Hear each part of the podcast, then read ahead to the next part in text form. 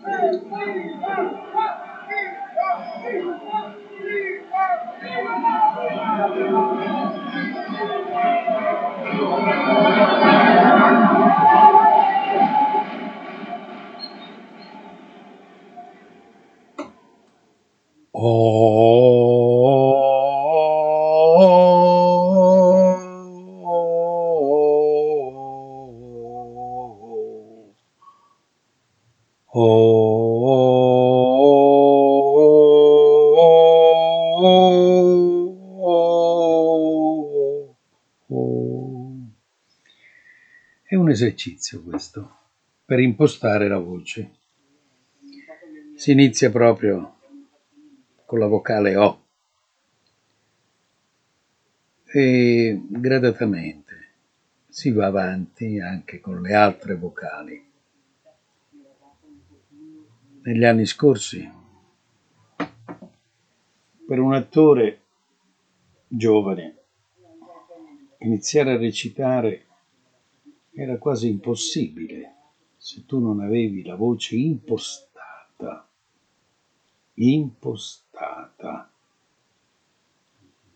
Guai, eri eliminato, anche se bravissimo a interpretare. Oggi le cose sono un po' cambiate, grazie all'aiuto della tecnologia. Ormai nei teatri spesso gli attori sono microfonati. Non è un male, certamente, però non c'è più quella bella voce dell'attore che veniva dal fondo del palcoscenico all'ultima poltrona.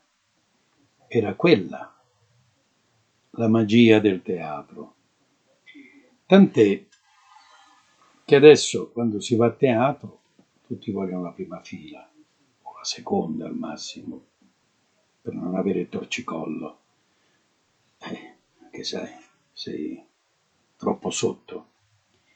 Ma se andate a visitare oppure se guardate bene quando andate a teatro, il cosiddetto palco reale, quello del re, che oggi lo prende il sindaco, ma nemmeno lui, anche lui vuol stare in prima fila a prendere il torcicollo che in prima fila poi era, insomma, un po' di pettegolezzo, dai. E sai, tutti vogliono farsi notare, tant'è che lo spettacolo inizia sempre in ritardo perché prima ci sono chi si siede, chi si alza, quello che arriva in ritardo, vabbè, ma quello è un altro discorso. E alla fine il povero direttore di scena e il direttore di sala che aspettano dopo aver invitato tutti, per cortesia, fra cinque minuti inizia lo spettacolo, sedetevi. Beh, come dicevo, impostare la voce. Oggi gli attori sono microfonati, ripeto, quasi tutti.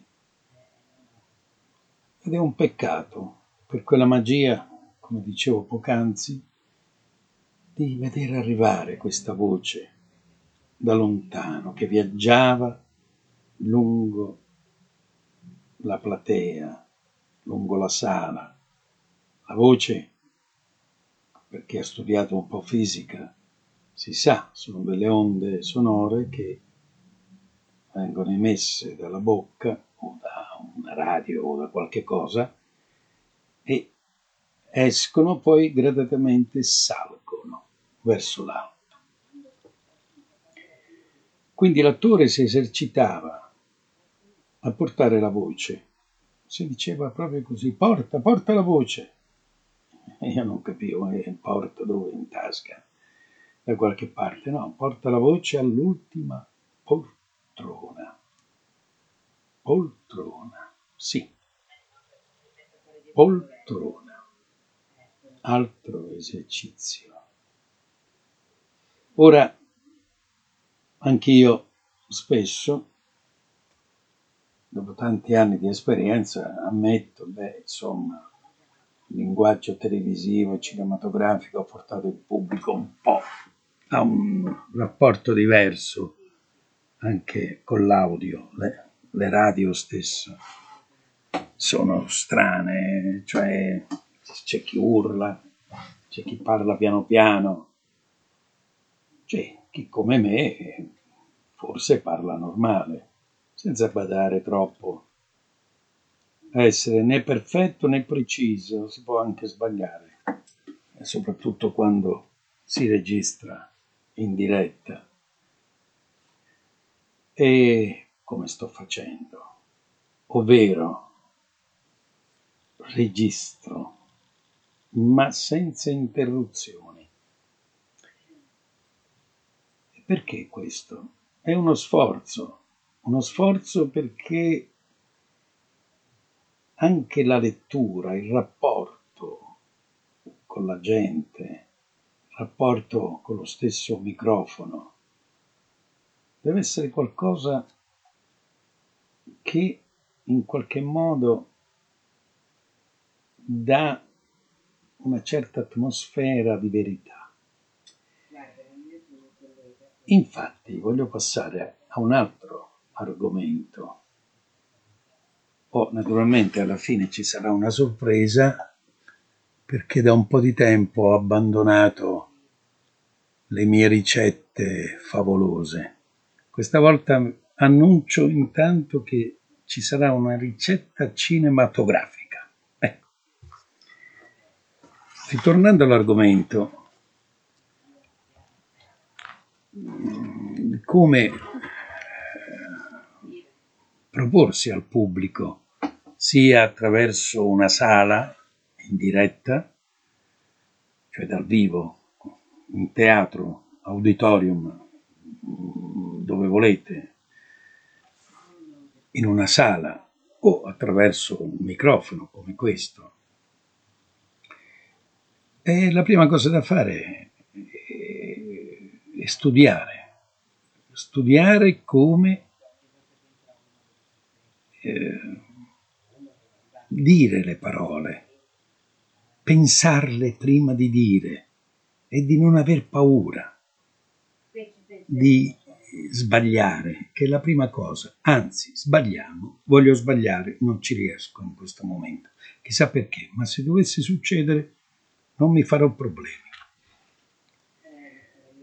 Ora, se proprio volete fare un esperimento su come deve essere la voce? Beh, insomma, è un po' difficile dire quante cose eh, occorrono per avere una voce giusta, però la cosa più semplice è quella di essere naturali, di essere se stessi. Ma non è facile quando poi devi fare una conferenza, non mi rivolgo agli attori, mi rivolgo a un medico, per esempio, al nostro amico, dottore bravissimo Guido Manfredi, quando fa i convegni. Beh, guarda, un esperimento tecnico, perché io sono uno che amo la scienza e le modernità tecnologiche. E quella che se voi registrate, come vedete, a volte c'è un grafico che viene fuori. Beh, se la linea, diciamolo pure, è quasi eh, continua, non dico difficile che sia continua, però diciamo a pochi sbalzi, beh, già è un indice che quella voce ha qualche problema. Mentre se ci sono dei saliscendi nel grafico,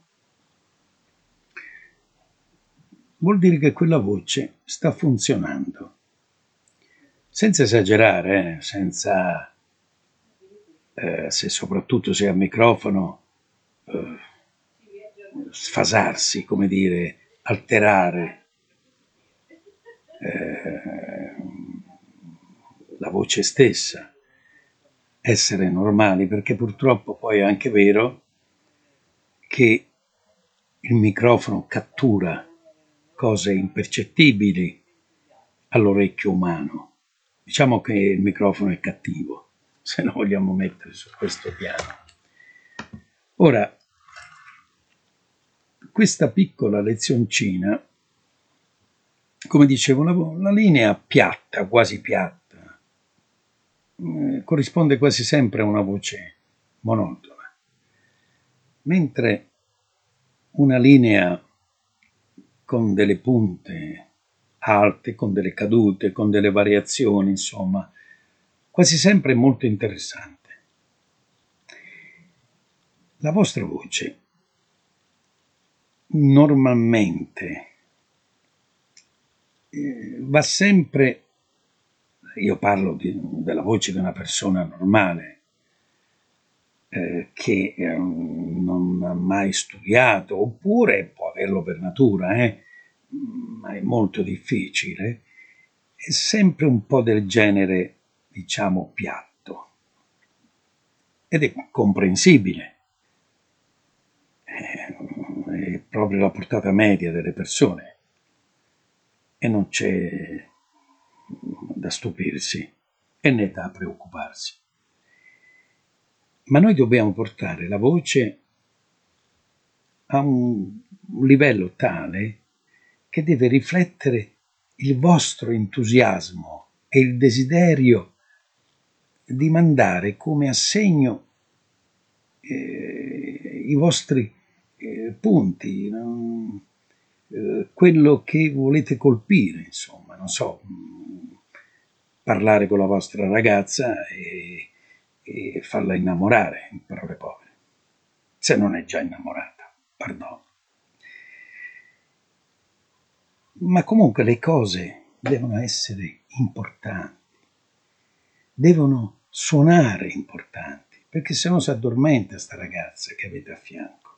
Eh sì, o viceversa, anche voi vi potreste addormentare se la vostra ragazza, no, senza, adesso lo dico con scherzo, insomma, ha quella voce così, eh, che insomma non, non, non, non porta emozione. Ora, se voi cambiate il ritmo della voce e anche il tono, le cose cambiano. Stranamente si riesce di più a, ad avere attenzione da chi ascolta. E poi c'è un altro aspetto. Noi oggi devo dirlo, mi dispiace a volte parlare così perché posso sembrare uno che sta lì a criticare. No, no, no, niente di tutto questo. Io sono uno che osservo, sono il primo anzi a farmi autocritica. Però bisogna pure eh, rilevare le cose, no? Quando non sono giuste.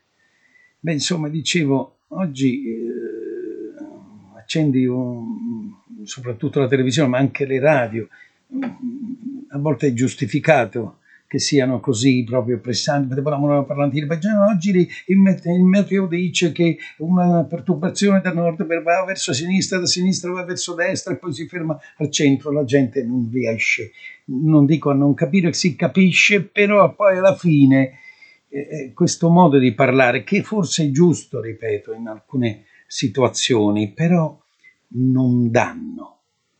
Quello che realmente dovrebbero dare certe parole o certi discorsi. E quindi si deve usare anche il silenzio, una, ma naturalmente un silenzio breve. Non può durare, faccio un esempio, adesso. Qualcuno può dire dove sei andato a finire? Bravo, troppo. Però un breve silenzio serve, serve a catturare ancora di più l'attenzione. Non è che si deve fare apposta, ma è ripercorrere e rifare, come ho sempre detto, quello che realmente poi nella vita avviene. Naturalmente, per un oratore, ecco, per usare una grande parola, o comunque un giornalista, un attore, uno che fa una trasmissione, il dottor Manfredi che fa un convegno. Insomma, eh, non si può permettere il lusso di addormentare o di far addormentare gli ascoltatori, ma deve colpire al momento giusto su quello che vuole dire. Non so, ho inventato questo vaccino, questa medicina, e non la può dire ho inventato questo vaccino, ho inventato questa medicina. Scusi, non ho capito. Insomma, voglio dire, ho inventato una formula scientifica che ci permette di guarire Insomma, voglio fare un esempio. L'ipnotizzatore che vuole indurre qualcuno ad addormentarsi usa una voce bassa e monotona, insieme a un pensiero soporifero, ripetuto varie volte finché il paziente si abbandona e piomba nel sonno. Per risvegliarlo, cosa fa? emette un suono secco e ridona vivacità alla voce, usando un tono completamente diverso e il paziente si sveglia. Beh, termino qui. Per il momento lo riprenderemo questo discorso e per finire passo invece a dirvi di quella famosa ricetta e quasi quasi mi viene voglia, non dico di recitarla. Comunque questo è un film travolti da un insolito destino nell'azzurro mare d'agosto, con attori importantissimi, Giannini, Melato, Pagni, vabbè, e altri. Se vi capita di andare, insomma, insomma cercate di vederlo per chi non l'ha visto. Ora, all'interno di questo film c'è un momento che mi aveva colpito moltissimo ed è quando mangiano questi spaghetti che questo marinaio, cuoco, sopraffino, scodella prima parte del film alla signora e ai suoi ospiti che sono in barca, ah, che sono genuini, saporiti, come una vita. È un sesso che non conosce frustrazioni o retrogusti di convenienza, dice. Bene, vi do anche la ricetta, ma sono gli spaghetti alla marinara. Ma in realtà per fare una cosa degna, non so, almeno di 3-4 persone, 350 grammi di spaghetti, mezzo chilogrammo di pomodori, olio, sale, peperoncino, aglio e prezzemolo. Sì. Allora, eh, naturalmente questo è qualcosa che viene sicuramente un po' da un'area del sud Italia. Soffriggere lievemente l'aglio con un po' di olio, ovviamente aggiungete pomodori ben pelati e privi dei semi, eh sì, nonché tagliati a filetti sottili nell'olio bollente, scottarli abbassando quindi il bollore e dopo aver raggiunto il sale per ultimare la cottura. Ora, in alternativa ai pomodori freschi, vanno bene anche quelli in scatola. Anzi, a volte ci sono degli ottimi pomodori pelati in scatola. Anche se in questo caso il sugo, chissà perché, infatti riesce decisamente migliore Ora, tutto questo è un sugo che va solo scottato, cioè insomma non dovete cuocerlo tantissimo. Quindi la cottura non deve superare i tempi tecnici, chiamiamoli così, di un, che ne so, massimo un quarto d'ora. Scolate la pasta, la condite e spolverare, se piace, con un trito di prezzemolo prima di servire. E quindi ritorniamo come una vita e un attimo di sesso che non conosce frustrazioni o retrogusti di convenienza.